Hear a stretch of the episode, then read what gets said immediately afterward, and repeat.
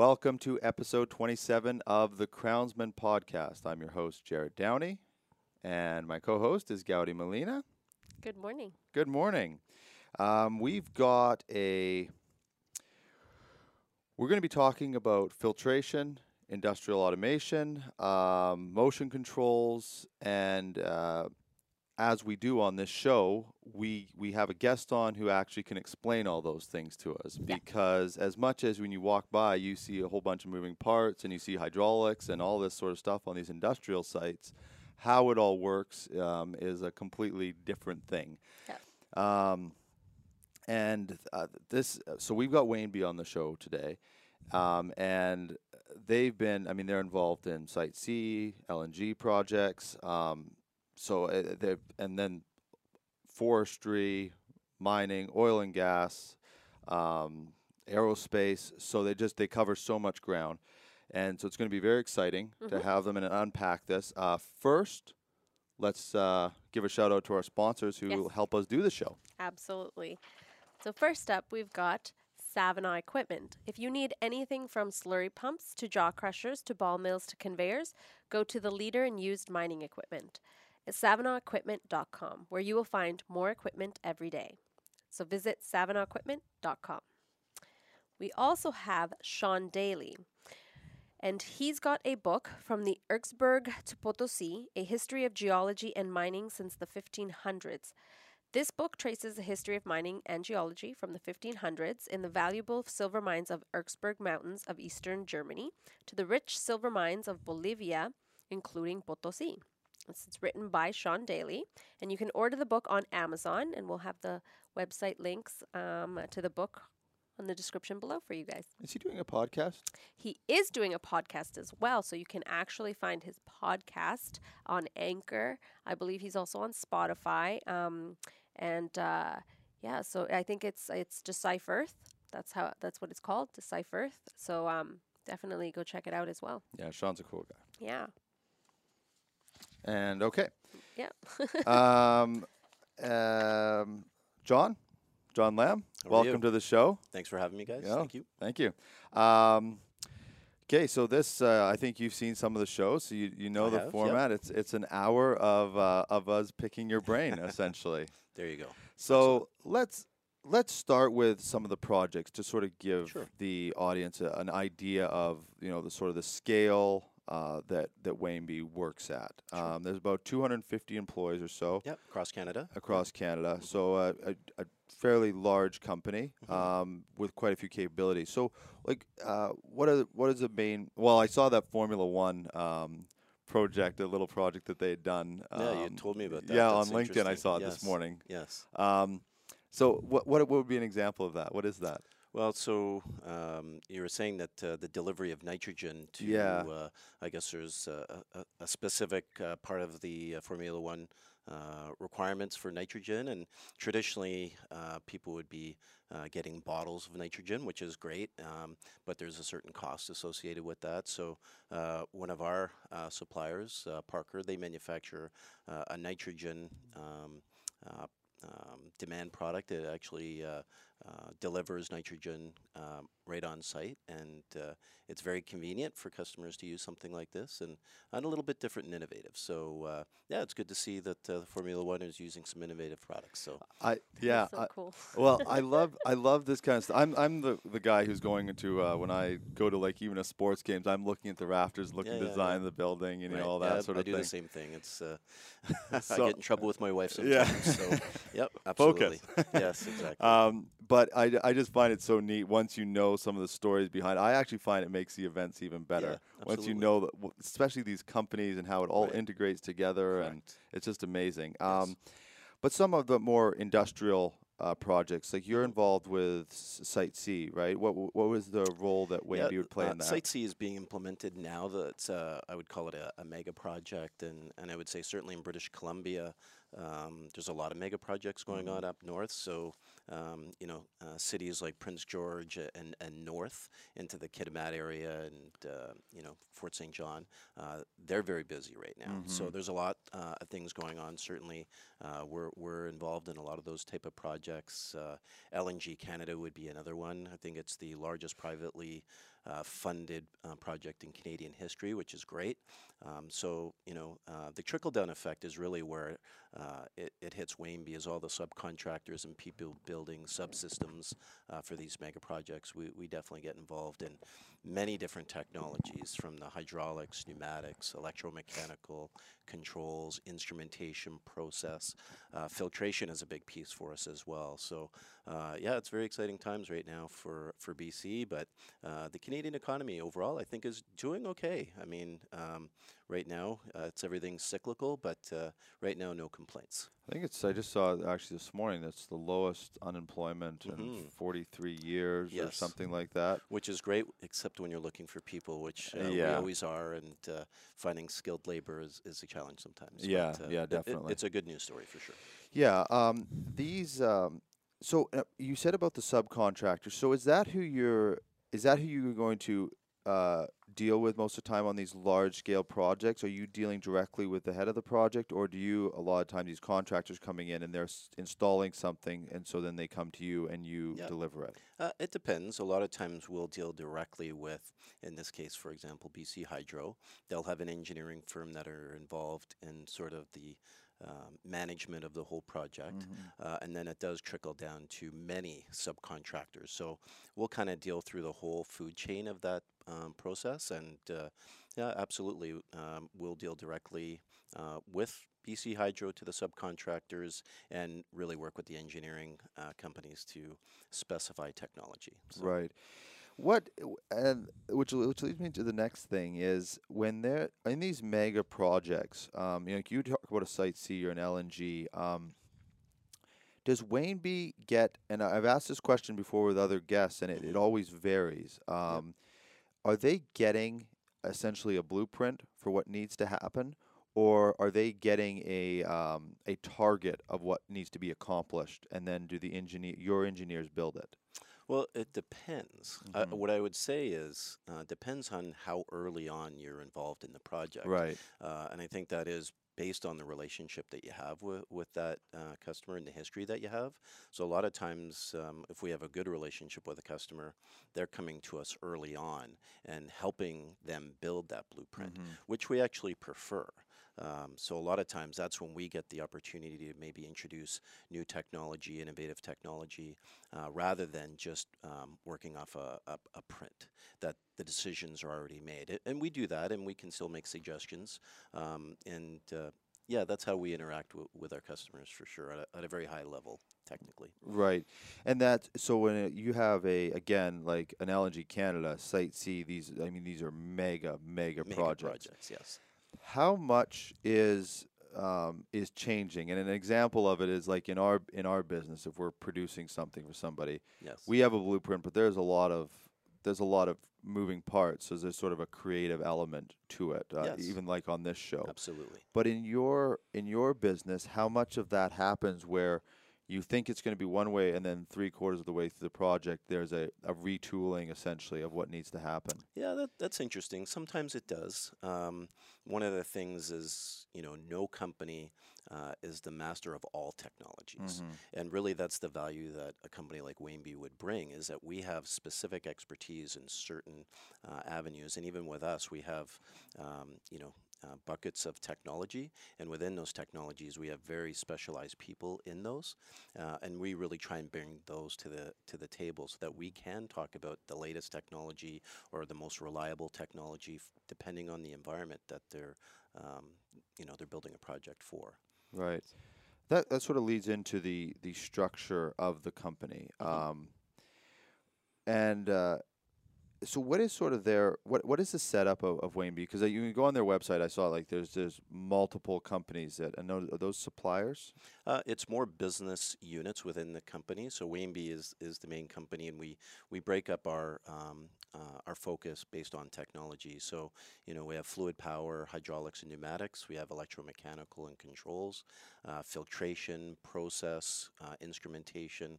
So these are things that we really focus in on, and we have a specific focus on those um, uh, type type technologies. Mm-hmm. So yeah, so uh, sort of behind the scenes uh, at, at a branch level across Canada, um, we would have two sides of our business. We'd have a very traditional distribution model where uh, customers call us, we have an order desk, they can order parts, we would stock them, and a lot of times we'd have some sort of commercial arrangement where we would deliver just in time, maybe part of their Kanban system.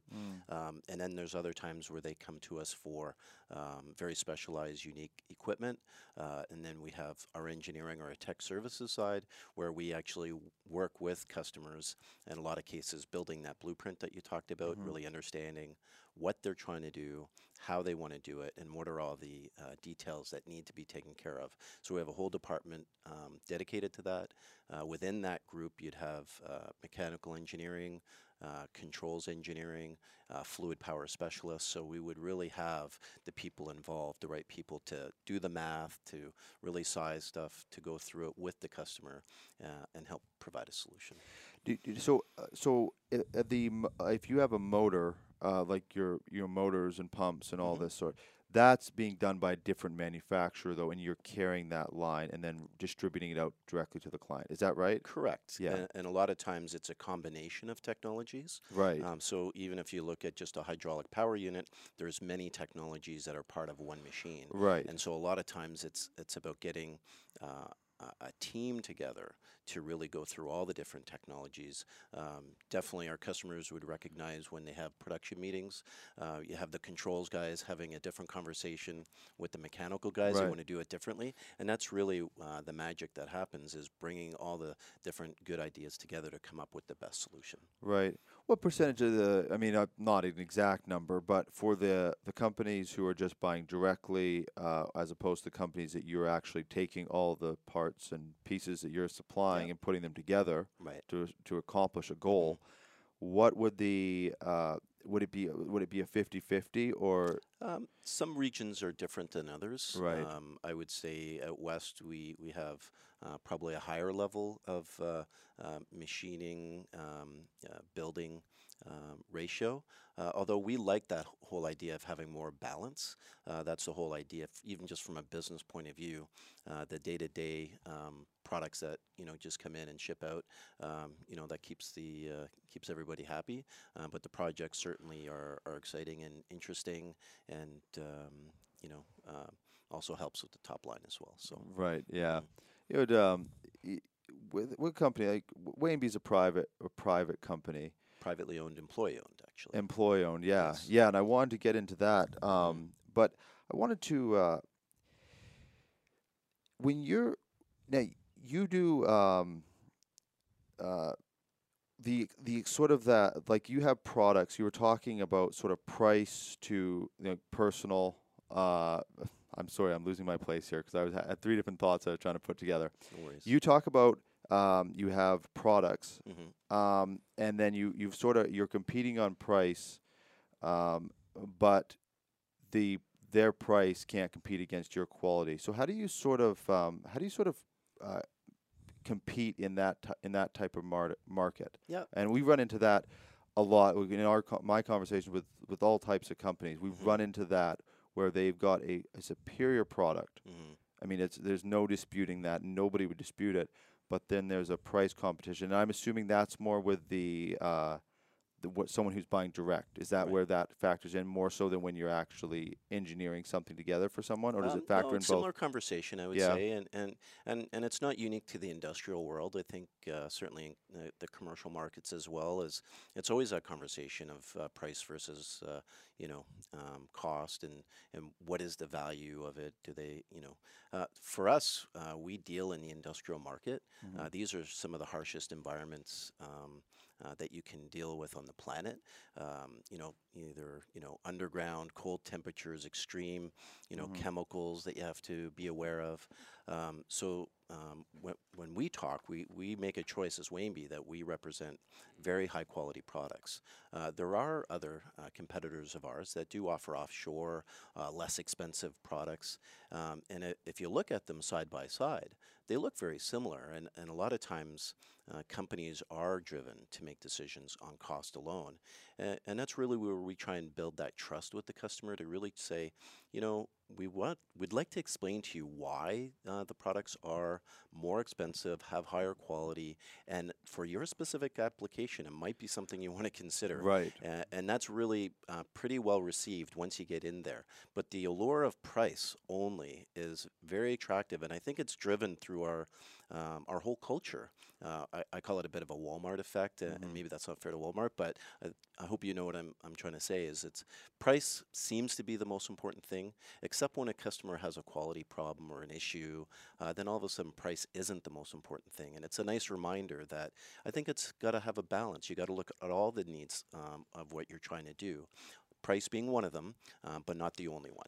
Yeah, there must be a when you're you're talking to them though. They must have an um, a company must have some uh, fear when they're putting together a competitor that's all if it's all offshore and they Mhm. they're not aware of um, a lot of the brands that they're putting together, especially if it's a system. Like I can understand if it's like a little motor or a little pump. Yep. Then I would get it more so.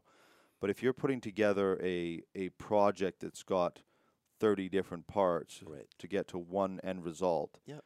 you would think that you would it would be a very high risk to take to put together 10 products that you don't know because a lot of your customers would probably be aware of at least some of the brands you're using to put into Right. these systems, right? Yes. So do s- so- some of it sort of sell itself or do you have to sort of lay that out kind of every time? We almost every time. Yeah. Um, and, and a lot of times there's uh, uh, a lot of our customers. uh, It's part of policy that they would get bids, and they must uh, pick the lowest bid.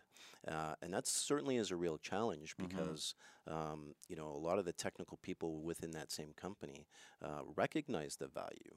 A- and it's an internal battle within our customers that are trying to say, hey, we should take advantage of some of the better or newer technologies. That, yeah, maybe the price is a little bit um, more, but in the long run, it costs us less. And so those are the conversations that uh, we have with our customers. Uh, some are receptive, some are not. And so what we try and do is definitely uh, work with the customers that are um, open to those concepts, list, wanting us to, you know, bring up these points, and and then uh, they take advantage of these, which hopefully helps their business. Uh, if our customers are successful, so are we. Right. Yeah. Um, and Um, that, uh, no, based on, on the relationships, once once a client purchases or, or, or comes into business with you, um, how difficult is it f- to to keep that relationship? Uh, we do very well with repeat business. Um, really, that's a very strong uh, point with Wainbee, and, and I would say that's within the culture of the company. Uh, as we talked about, uh, just mentioned it earlier, we're an employee owned company.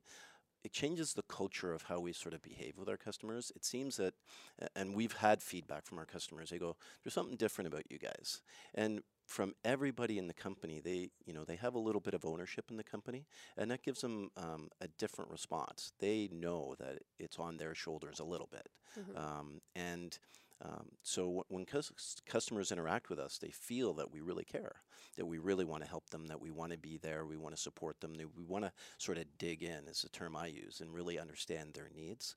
Um, the better we understand a customer, the more we can help them, uh, and that's really what we try and do.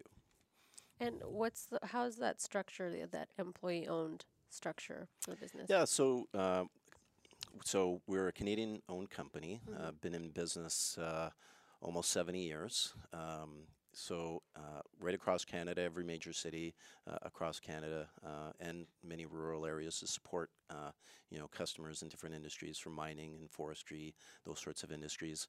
Um, so similar structure to like a publicly owned company. Um, so we'd have a board of directors, and there would be a share price.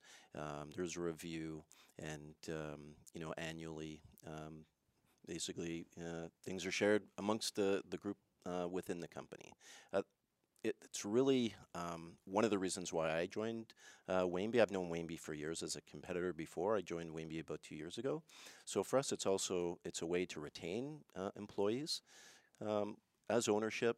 You know, you uh, you might want to stick around for another year, another year, another year. Um, but even for bringing on new people, and we talked about the, the job market right now is challenging. So to be able to say, hey, you know, would you like to be part owner of a company? Yeah. Uh, and it is alluring. So people do want to take advantage. And so we have a nice mix of, you know, very experienced people, but also some young, um, you know, energy coming in with some new ideas, which is which is a nice mix. Great. Mm-hmm. Yeah. Yeah, it, it struck me when you said about you know young people coming in. I think there is there is a lot of desire uh, for people to have ownership. Mhm. Um, you know, and then there's you know there's there's lots of people I think of all ages who just sort of want to go the easy route. yes. But you know, obviously, when you're trying to attract the best talent, Right. you're looking for. So it must attract those people that want to have something. I mean, to start, you know, to go out and start a Wainbee company, you Right. need millions and millions and millions of dollars. Sure. Um, but you can be a part of it at Mhm. at an age if you qualify and you've got that drive. So Right. do you find that that sort of attracts those type of people? I do. Yeah. A very entrepreneurial spirit for sure. Right. a- and that they want to be part of a bigger picture a- and not just a number. Um, really, it is a bit of a family, and um, yeah, and across Canada. So I, I'm in contact with uh, a lot of my colleagues right across Canada. We collaborate quite often. Um, I'm originally from Montreal, so I speak French Mm. a little bit, and uh, so um, yeah, you know, it, it, it's great to work for uh, a company that you know is fully connected across across this uh, great country of ours, Canada. Yes. Yeah. I um actually when I when I, I switched my pin this morning because um I had I put on this tie and then I had a red Canadian. I look. I, I look like I'm running for office. I hadn't even noticed that. well, no, I switched it. Oh. I was like, okay, settle down. Yeah, yeah, that's good. um, but yeah, I mean, and you know, that's the thing too. I we uh, when we started this show, even and I, I love business Yes. and uh, I, I love this country, Right. but even with that, of what I would put myself in those two categories, I had no concept, no real concept until we started doing this show, just what these companies were doing. It's unbelievable. Yeah, It's- very, very impressive. Yeah, and Yes. you know it's and it, it goes right from the top, you know, Mhm. to the you know from you know the, the big bombardiers, Yep. um, to companies like Wainbee with Mhm. that 250 employees, to right down to we've had people that you know to 10 or 12 employees. They're just Right. little companies. Yep.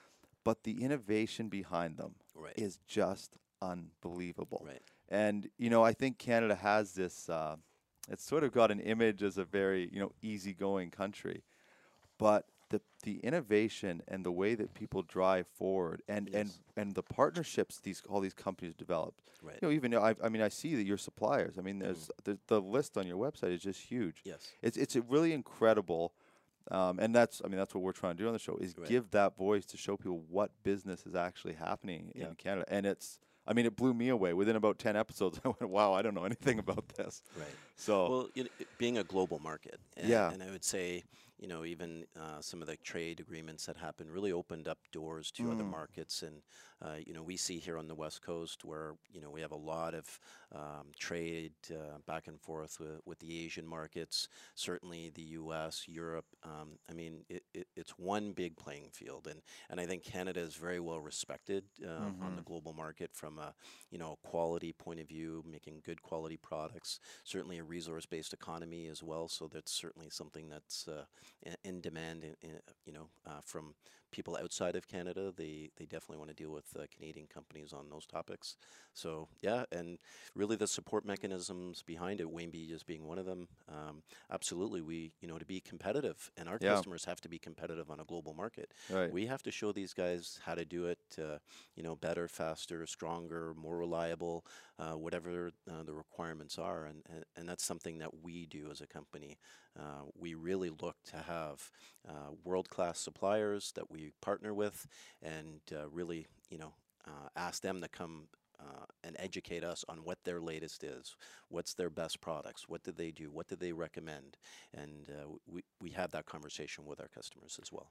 How much changes in the industry? Like, you know, from a period of five years ago, I mean, the industrial sector is always an interesting one because, you know, on the tech side, Yes. um, things are changing so fast and that gets integrated into the industrial. But at the end of the day, there's still a, you know, there's still big hydraulic systems, there's still major filtration systems. Right.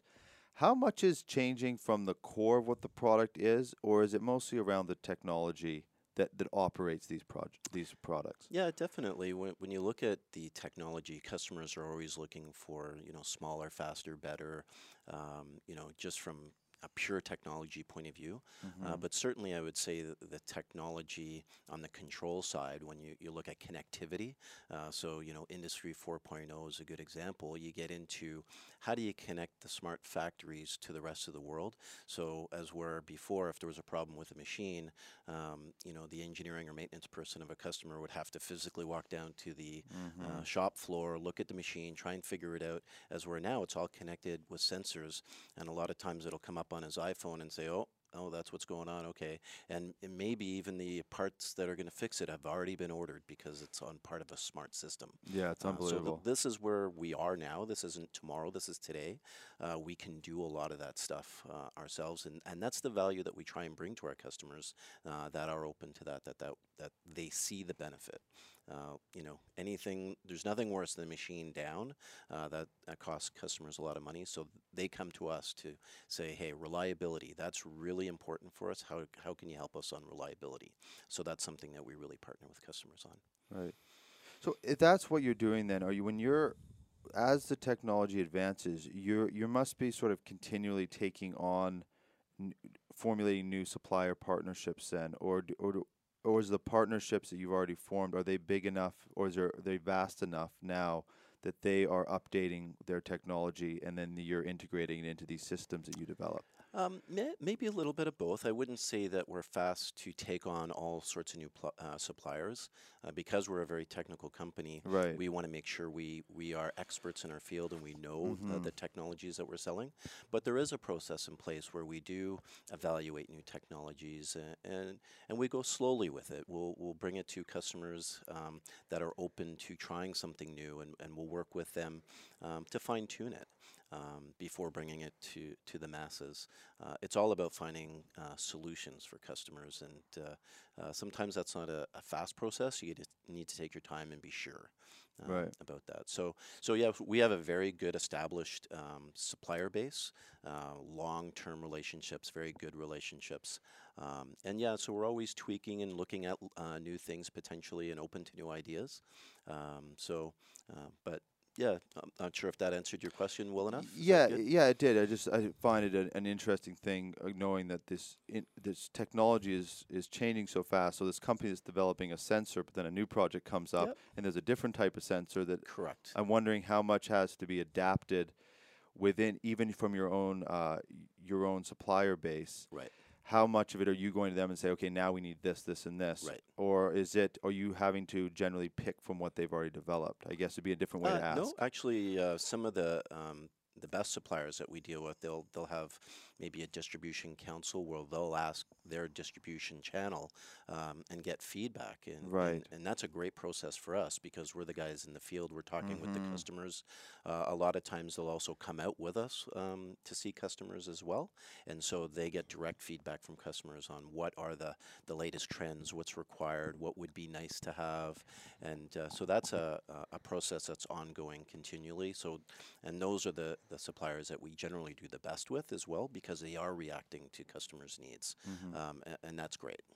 I, I want to talk about. Um, actually, I'm going to hand it over to Gowdy because I wanted to talk a little bit about the uh, what you're talking about. Suppliers, you got uh, you've got your customers, you've got your own team that's d- designing these systems. So there's a lot of communication. So I wanted to uh, let Gowdy take a little bit of just on a personal side where Sure. you kind of how you sort of manage and do all this. Oh, this excellent! Stuff. That should be interesting. Awesome. Okay. Sure. Uh, but before I do, I'm just gonna do another Oh, shout out to our I'm- sponsors. I'm in trouble. We have to have a little timer thing that goes ding. Every time for just sponsors. yeah. Um, okay, so we are sponsored by Data Cloud. Does it feel like you're drilling and blasting blind? Could your MWD measurements be better? The Data Cloud platform shows your lithology changes in real time for better blasting and fragmentation profiles. Check out their IoT sensors and cloud computing platform at datacloud.com and learn how you can know your rock today. Also, the Crownsman podcast has a goal to be the voice of industry. But maybe you want to do your own show. We want to grow all industries, not just ourselves. So if you have a great idea, we are happy to make it a reality. Uh, we make it affordable, and there are so many different options for you to choose from.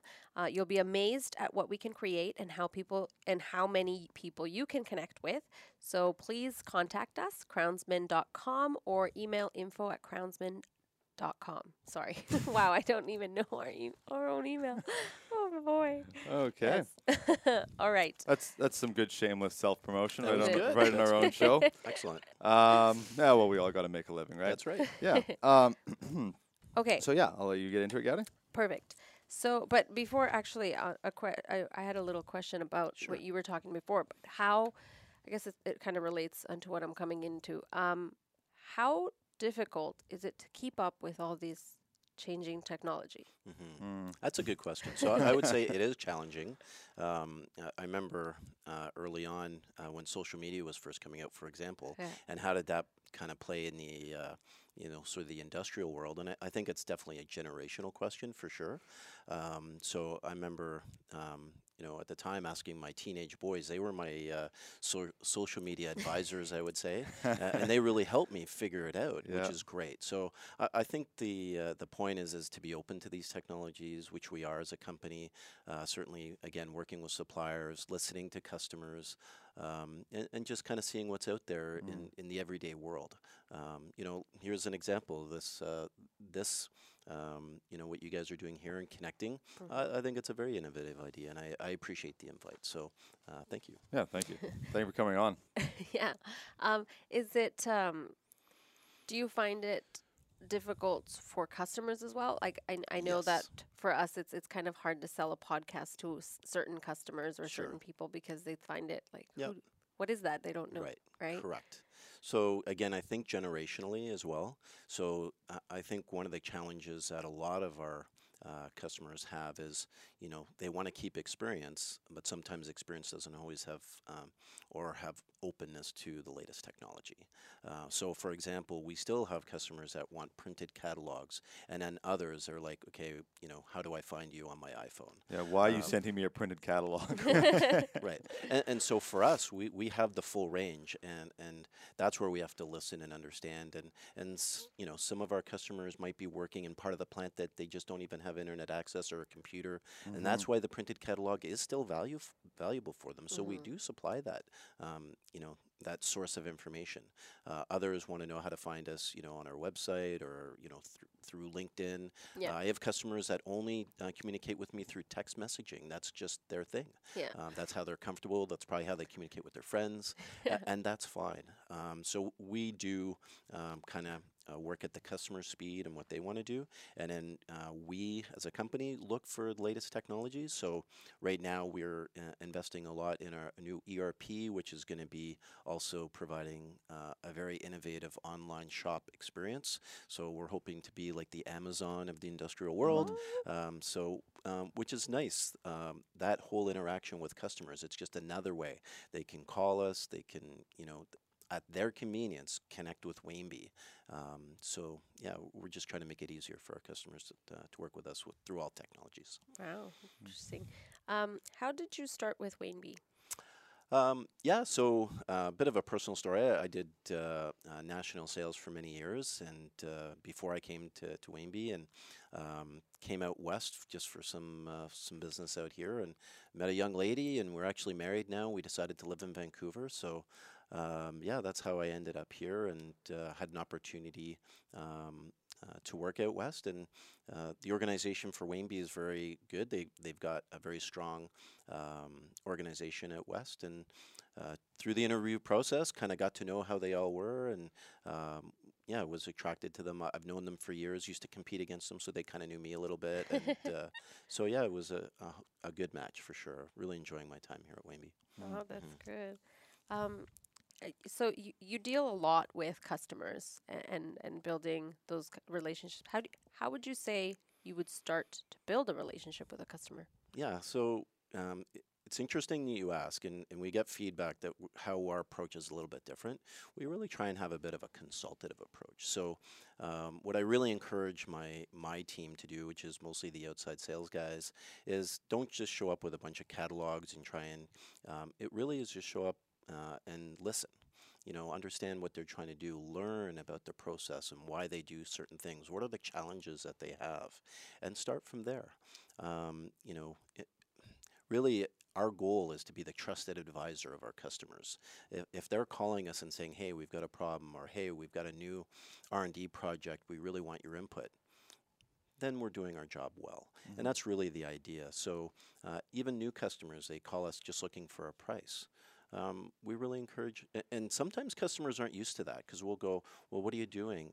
Um, you know, we would like to come in and help, and they're uh, maybe sometimes taken back. They're they're like, well, why do you want to know this? You know, and because we want to learn. A- And Yep. uh, as I said, we get feedback from our customers that they're it's a little bit unusual. Uh, I, there's this one story you recently where uh, I was invited into a customer's, and the engineering manager came in to meet with us, and he sat down, and you can clearly see he was busy, and he had his arms crossed, and he said, "Go," and I kind of leaned in. I said, "Go where?" He says, "Well, aren't you just going to start telling me about all your stuff?"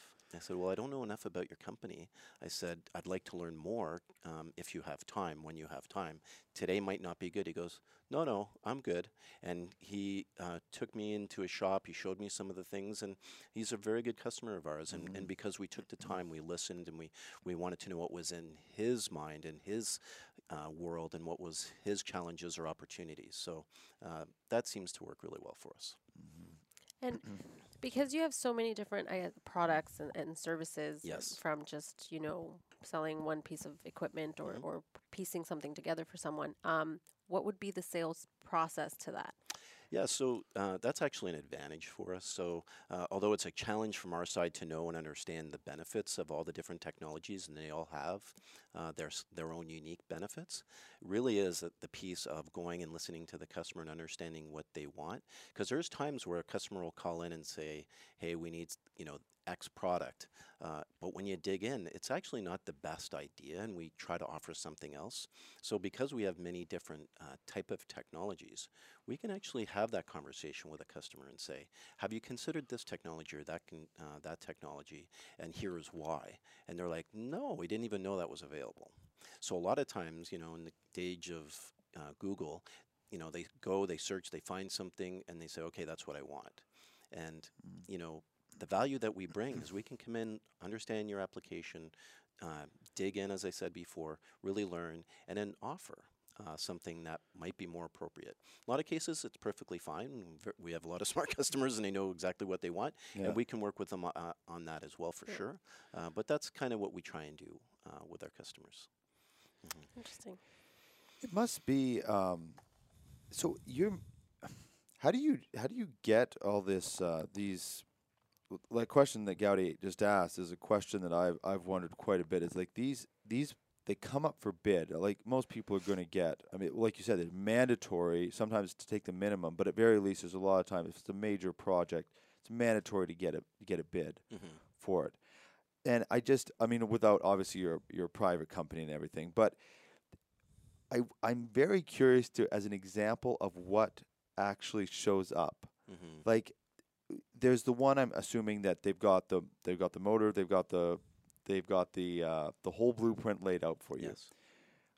But then there must be some that are like, it's just we want this to happen. Yes.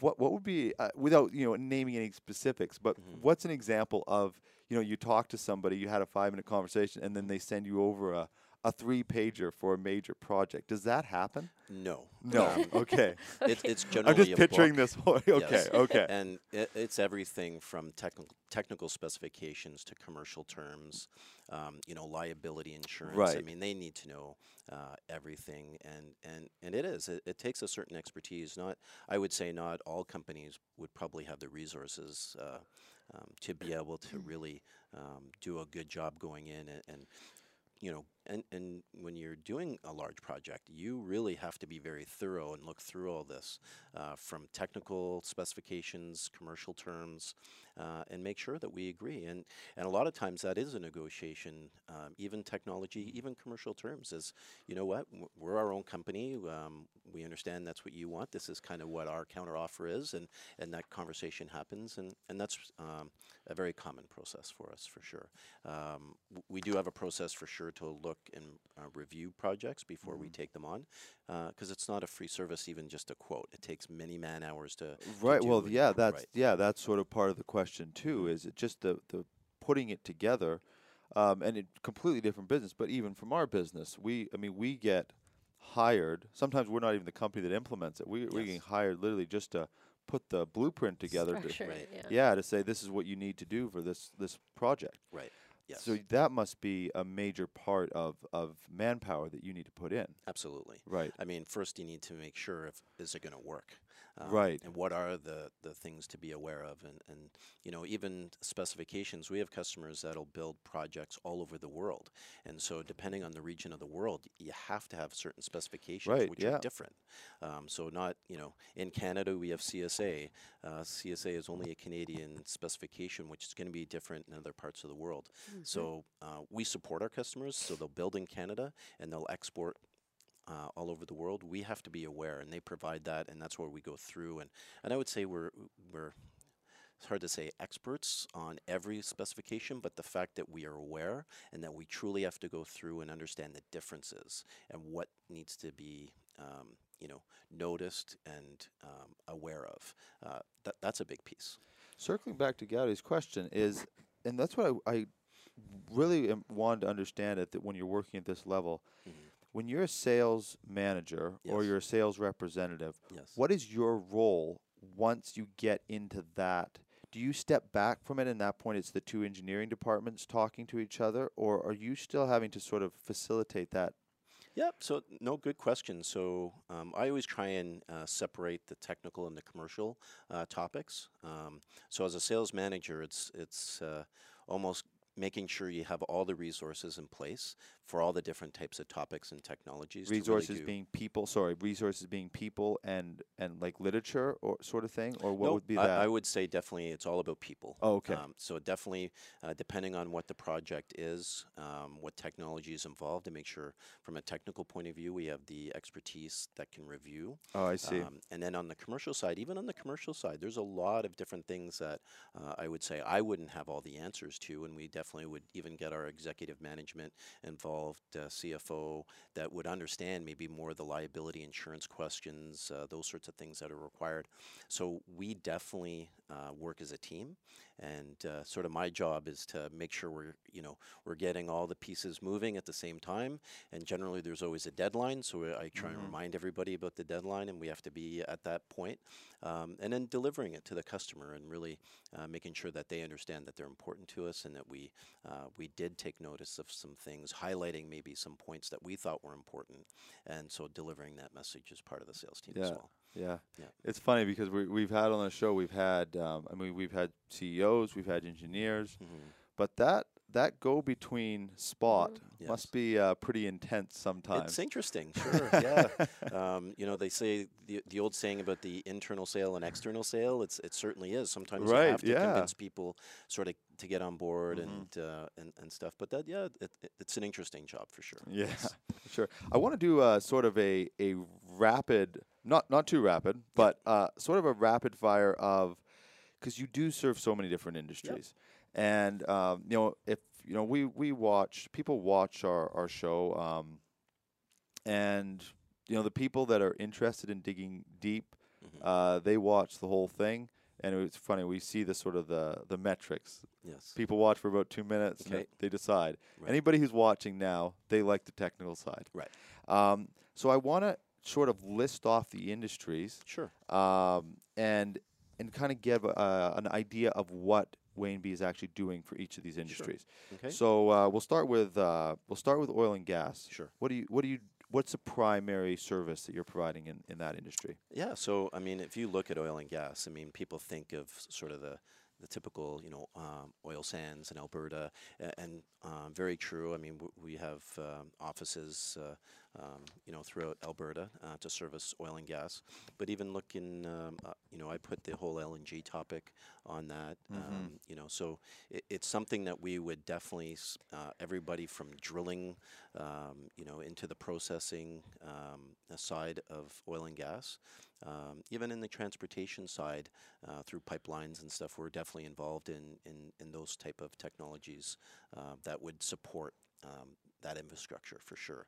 Um, you know, everything from power tools, grinding, you know, when they're prepping, um, you know, pipe for welding to, um, you know, valves for turning on and off, um, you know, as, as part of, uh, you know, a process of uh, refining um, product. So, Yeah. Yeah, so we're very well in, uh, heavily involved in all that. Uh, a lot of times there's uh, instrumentation, pressure, Right. temperature, all those sorts of things. So we would definitely get involved in a lot of those type of aspects. Um, just a quick side note: you're you're very heavy in the filtration side, right? Yeah, filtration's a good piece, absolutely. So filtration for sure is, uh, I mean, really when you talk about filtration, it's all about reliability and um, making sure that uh, product stays running uh, longer, or even the end product. For example, you know, uh, food and beverage, Right. they want to have an end product that goes to their customer um, at a certain level, and so filtration would be a big part of that. What's uh, so when you say I, I, I have to ask some pretty layman questions it's on fine, this yeah. on this show. Um, but a filtration system. What what I don't even quite know what we're talking because I know Okay. from the mining world. I know some of that filtration system, food and beverage. Um, Sure. I mean, there's just so many different. So what would be a couple of examples of the actual filtration? Are you putting the a- the whole system? Or are you putting the parts and pieces to make the filtration system operate? Yeah, so I, I would say more the bits and pieces and maybe part of the bigger system. Right. Uh, as I said earlier, we don't make the whole machine, but Right. we generally help uh, customers, OEMs that are building the, the bigger machine, and we will build sub assemblies into that. Um, you know, so I mean, if you look at your car, for example, you have a filter for the oil. Right. Um, without that, uh, your car probably wouldn't run, you know, uh, too long. So it was the same thing for that. In the industrial equipment hydraulics, there's a lot of filtration. Mm-hmm. Um, there's many sophisticated technologies uh, that require a specific level of oil cleanliness, we call it. Right. And so we would definitely have the technologies not just to provide filtration, but even monitoring systems so that you can keep on top of it, make sure that you are uh, maintaining your system. Um, so, and then the technology, as if there is a problem, if a filter starts getting uh, clogged up, um, to you know to deal with it, make sure you replace that filter. Um, and if there's trouble, troubleshooting afterwards in service, uh, we, we definitely help customers because sometimes they go, okay, this filter is getting plugged up way too fast. What's going on? And we try and help figure that out for them. And you're putting the actual sensors on this now because I mean, 20 years ago they were just you have to go and inspect these. Now, now Uh, is there yeah, it, it depends, but I would Yeah. say sometimes filters were sort of buried under the machine, forgotten about until the machine stopped, and then they go, "What happened?" Yeah. so um, now you're implementing right, systems so people know ahead Absolutely, of time, right? yes. Yeah. So an HMI screen would pop up, or even a light, you know, uh, and and this is one of the things that we're trying to talk to customers about now is don't just react to something that's happened. Mm-hmm. Be sort of predictive, um, you know, preventive maintenance, but even predictive maintenance, which is really trying to plan out when these things are going to happen and react before it happens.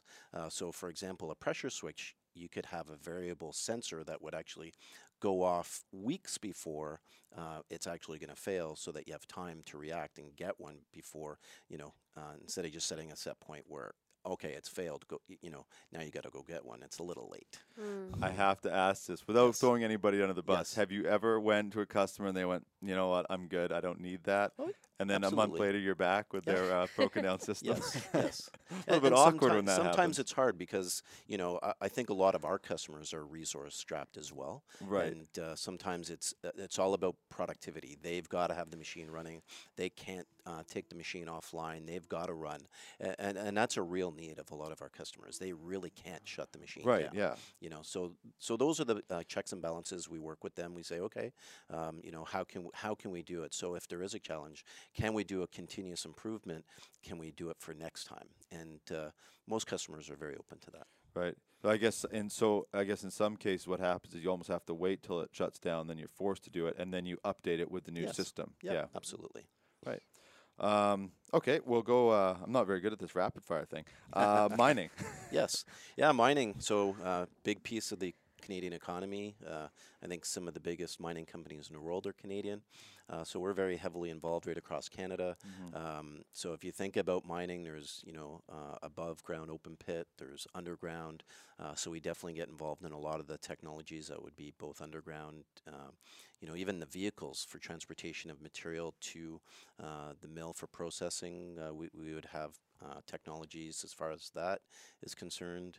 um, even in the, the processing side. So there's a lot of um, automation required in processing and mining, and so we get involved uh, in a lot of that sort of stuff. So the whole food chain of mining uh, is is something you know filtration, a big thing, Yeah. right within mining for sure. So yeah, absolutely. So the vehicles, what would your what would the role Wainbee would play on the actual vehicles themselves? Yeah, so uh, if you think about some of the vehicles within mining, whether they're underground or above ground, um, you know, all the controls that would be related, a lot of them are hydraulically driven. Right. Um, so the, you know, uh, there's times where honestly vehicles are uh, actually controlled completely remotely. Yeah. So the controls that are involved in that, that would be something that we we definitely get involved in Right. for sure. Are you doing like the like the hydraulics? Do you get involved with like the hydraulic stuff on the like the actual machines, the lift buckets? Absolutely. Oh, you do. Yes, Okay. Yes. Yes. Absolutely. We do all that, um, you know, into the controls um, of the of the equipment as well. And then so and then into the the processing side. What Yes. are you? That's your your automation, your sensors, um, your like. Are you doing the electrical controls as Sure, well? PLC controls, that sort of thing would be part of what we would offer. Uh, absolutely. I mean, it's a very process-heavy, um, Mm-hmm. you know, side uh, on the mining, and you know, from the ball mills to the flotation cells, we, we definitely get involved in in the different processes. So if you think of um, there's a, a centrifugal type device, and they would need um, either pneumatic or hydraulic cylinders uh, to open and close Right. at specific times, um, you know, to feed into one area or feed into another area of the material. Uh, we get involved in all that sort of stuff. uh, Absolutely. Yeah. You know, butterfly valves, ball valves, different Huh. That's technologies. pretty cool. One of my first jobs was organizing a yard full of butterfly valves. Oh, there you go. I hate those things. Um, um, but uh, w- when mining, there there's such a scale of size of mines. Um, Yes. do you? Because you said about the book, you know, you're not getting the three pagers. Um, Correct. So, are you then? Is there a certain size of company that Wainbee works with? Do they get into the the smaller companies? Or are you generally working with larger ones? No, no. Uh, actually, I would say Wainbee was definitely built on the small to mid-size Oh, uh, okay. companies for sure. I, I think it's not unlike the Canadian economy itself, although many large um, Canadian customers and, and their success stories, really the, the driving force of the Canadian economy is, is, is the medium the small company. So- and so tho- that, uh, that is, um, you know, um, we deal with all customers for sure. Absolutely. Right. So even on a small test plant, right up to a full scale mining. Absolutely, Yeah. yeah. Uh, I, I have a story about where uh, a customer uh, many, many years ago came to us with a credit card. He wanted to buy some stuff and he wanted in, um, you know, to pay in, in installments. And, um, you know, 20, 30 years later, he's one of the largest automation companies in Really? Canada. Yeah. So, you know, never ignore the small guy, work with small guys, and, and hopefully grow with them. Well, he should get him on the show. There you go. yes. Uh, forestry. Um, Yes. I was just talking to uh, my my uh, business partner uh, Rory about this. Is that forestry is uh, something? Um, unfortunately, actually, a couple mills just shut down in BC. Mhm. Because we, you know, I get messages from people because they Sure. watch our show Yep. and then they let us know these things, and so that's unfortunate. And it's an industry I don't quite understand as well as some. I don't understand why things shut down all of a sudden, and Right. all of a sudden it's a boom, and I don't, I don't Yes. quite get it. Yeah. Um, but and and so Wainbee, I'm with the mining. If you're doing putting putting on the hydraulics and that onto the machines, I guess that would be a major part. Is all the are you doing the um, like the sawmill part as Mhm. well as the, the actual like logging part? Like wh- where's Yep, your role in it? Both, absolutely. Even people that are, um, you know, delivering uh, wood from the field into Mm. uh, into the loggers. Um, you know, the logging equipment itself is uh, uh, getting more and more uh, sophisticated Yeah. and, and automated. Uh, definitely the mills for sure, the processing of the wood. Um, you know, and to answer your question, I mean, wood is a commodity, so a lot of this is driven by um, sort of supply and demand. Uh, with you know the forest fires and stuff, it does cause a, a bit of a challenge sometimes Mhm. with uh, supply of product of, of raw material, um, but also the the commodity prices. The, the one thing that I'd say is the uh, the Canadian wood is very, very attractive from Mm. a quality point of view. The the softwood is very desirable for um, you know construction companies uh, down uh, in the U.S., uh, Asia. Um, one of the stories which I thought was interesting is uh, uh, when the I think it was uh, Asian beetle or whatever came in and it devastated. Uh, one of the companies took an innovative approach. What, what I, when it killed the wood, it actually turned it a, a kind of a color, a, a greenish blue color, and they actually processed it and uh, um, actually sold quite a bit of it uh, around the world, and they used it for flooring and stuff. But it had such a unique color Yeah. that people really kind of liked it, and I thought that was kind of an interesting way of turning sort of you know making uh, lemonade out of lemons, right? Yeah. So uh, well done for the Canadian forestry industry. Yeah, I actually another job I had was Yes. um, this when I was 15. uh, Yes. no, 14. Um, was that legal to be working at that? Yeah. Um, and uh, I was peeling logs because they would go out and they'd collect it, and he was Yep. making uh, log beds, and we would look for the the more blue and all Right. that s- sort of stuff, and it was just absolutely beautiful. It was kind of interesting. Yeah. So. Um, and then aerospace. Uh, I this you know we only have uh, we only have a little bit of time. Um, I mean, I could do a whole show on this. yes. It's just an amazing So could industry. Yeah. Um, so uh, yeah, we got some time. Uh, but but but a quick snapshot. You know, we've Mhm. talked about some stuff that you're that Wainbee's working on right now. So uh, hopefully within the next year, get you back on the show. Sure. Um, but what's sort of the snapshot of aerospace Yeah. uh, that you're working in? Yeah, so uh, aerospace is certainly um, a, a target industry. We we've been doing, um, you know, work in the aerospace industry probably since the beginnings. Mm. Um, you know, so uh, quick story. When my first interview with our uh, our, our current president, um, I used to compete with him at Bombardier in Montreal on. Uh, uh, tools drilling equipment in the aerospace industry and he remembered me and uh, so it, it just goes to, to show like right across the country uh, there's a lot of aerospace that goes on from you know the water bombers to all sorts of interesting type of stuff in the aerospace um, Mhm. industry. So uh, yeah, for for us, it, it's an important piece. We you know it's a very highly technical um, industry as well, very driven on specification, and y- you really got to have and quality is is the utmost. It's not about speed; it's about doing it properly, and so um, that really suits us really well. We like that. Uh, we, we match up with that very well. So It would lead me to the question of compared comparative to the other industries. Is that where it's easier to sell that quality? Uh, is there as much competition in price there, or is it as more about like this has to be right? Yeah, I, I, I- would say it's hard to compare, but Mm. certainly um, the aerospace uh, demands a, a certain quality. Uh, I would say, you know, is, is it more than others? Um, certainly, it's very demanding on, on the quality piece. I've never considered it if it's more. I would say most companies want quality. I- think the challenge is sometimes they don't understand. Uh, they, nobody's told Mhm. them why it's better. Right. And so, generally, when we have those conversations with customers, they are open to that. Most companies do want quality versus just, um, you know, a price. Yeah. Yeah. And that, but in the aerospace, so you're actually working now. Are you part of the manufacturing system of like? Are you developing the systems for manufacturing? Or are you actually parts in the planes Right. the So, uh, themselves?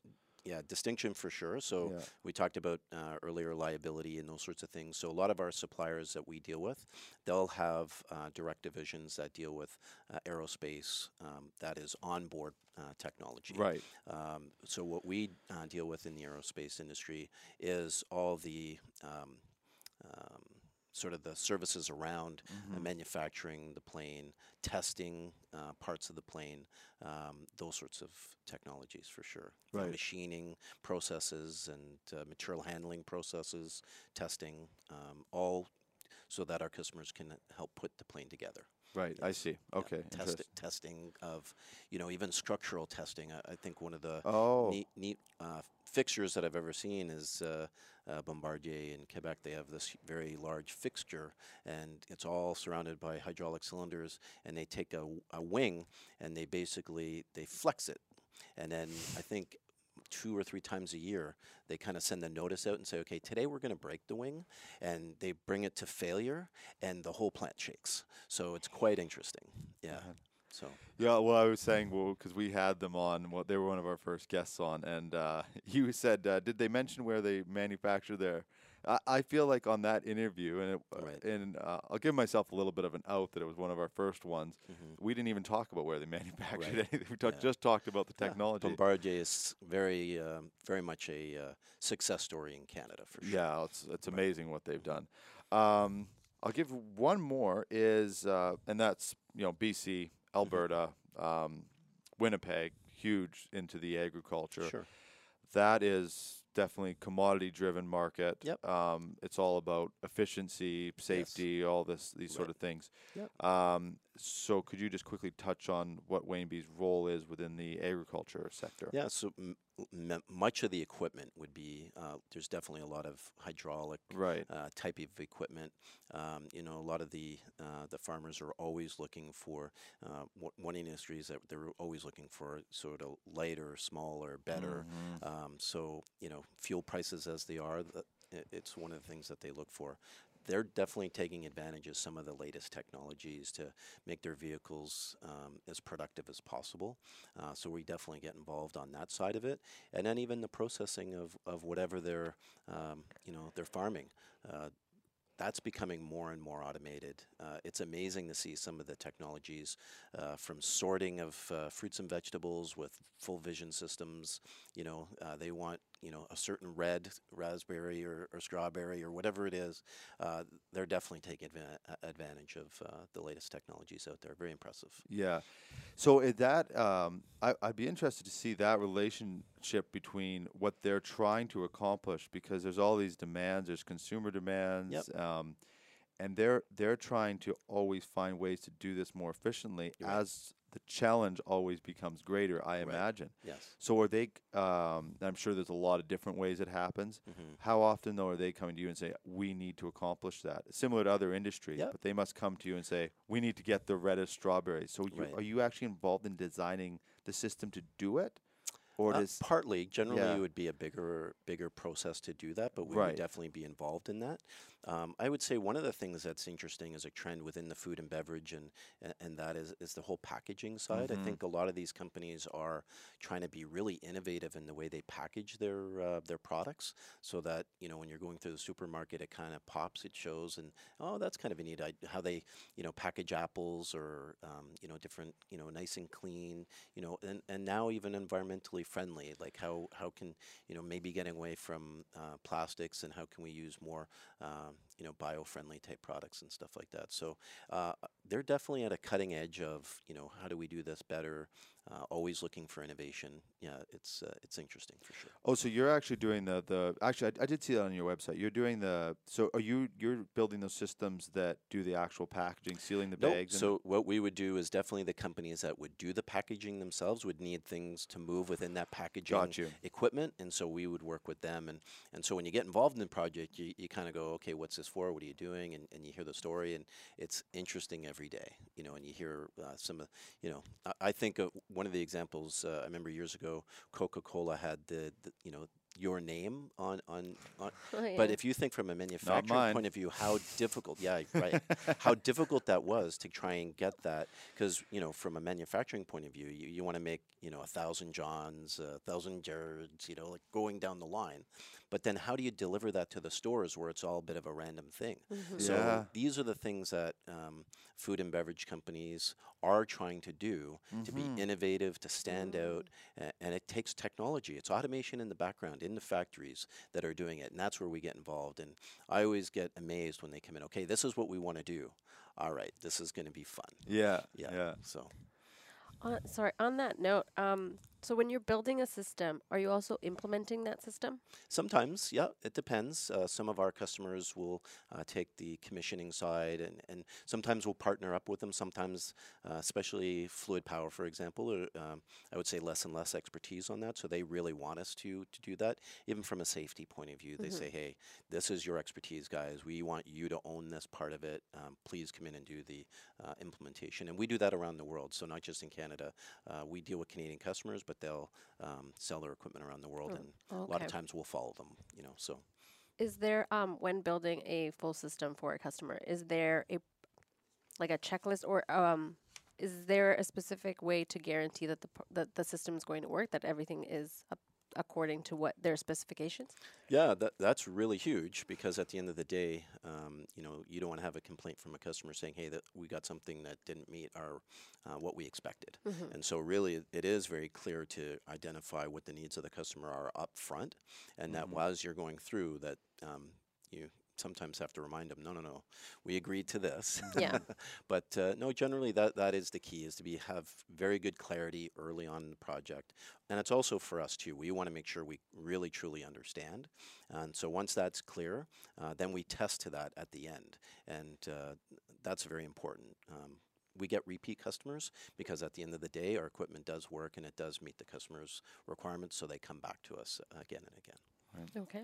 I um you know we're gonna we're gonna wrap up the show and you know before we started the show you asked you know how we found out about Wainbee and I I knew a little bit about the brand before but um, when we reached out and one of the things that I found with this show there's so many ways to get ways to gauge a Mhm. company Okay. who they are and what they are but one of the ways is we we reach out to people to come on the show and I I think it says a lot about a company's character and a Mhm. company does sort of have a life of its own as I'm sure Correct. you A know culture. a culture. Um, Yes. it says something about their character when they're willing to come on a show. You know, Mhm. some companies, and which is fair. I, you know, I Mhm. understand it. They find out that we don't edit the show, Yes. and they go, "Oh, yeah. so it's an hour of Right. anything that we say is on." and we go, Yes. "Yeah, you know, if something dramatic happened, we might stop Mhm. it." But you know, a company who's just doing as much technical work Mhm. is dealing with these big projects, I think it says a lot that they're willing to have a representative come on and un- unpack what they do as a Oh, company. thank you for so, that. Appreciate yeah. that. Um, so thank you for coming on the show. Oh, I. I very much appreciate That's it. awesome. Thank We're you. gonna Thank do a- We're gonna do a quick sign off. Um, we're going right here. Yes. Okay. Well, if you didn't learn something from this episode, I can't help you. I sure Um, did. yeah.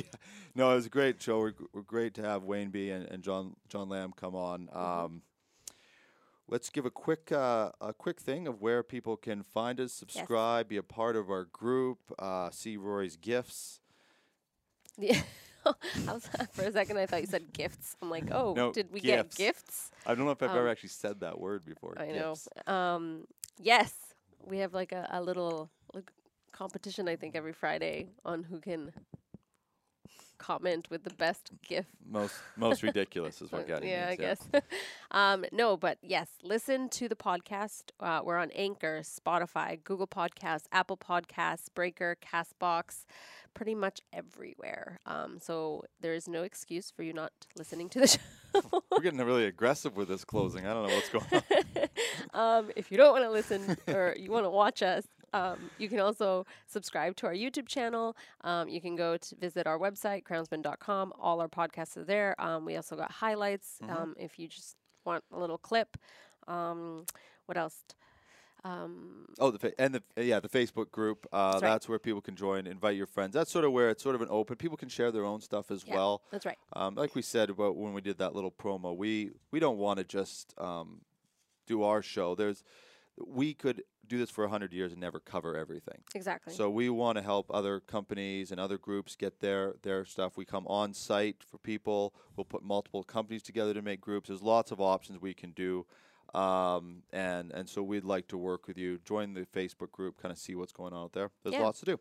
Um, and again, if you want to be a guest on the Yeah. show um, or a sponsor, you can email info at crownsman.com, um, you know, or stop by. Yeah. That's always fun too. Yeah. Thank you very much for watching episode 27 of the Crownsman podcast. We will see you on the next show.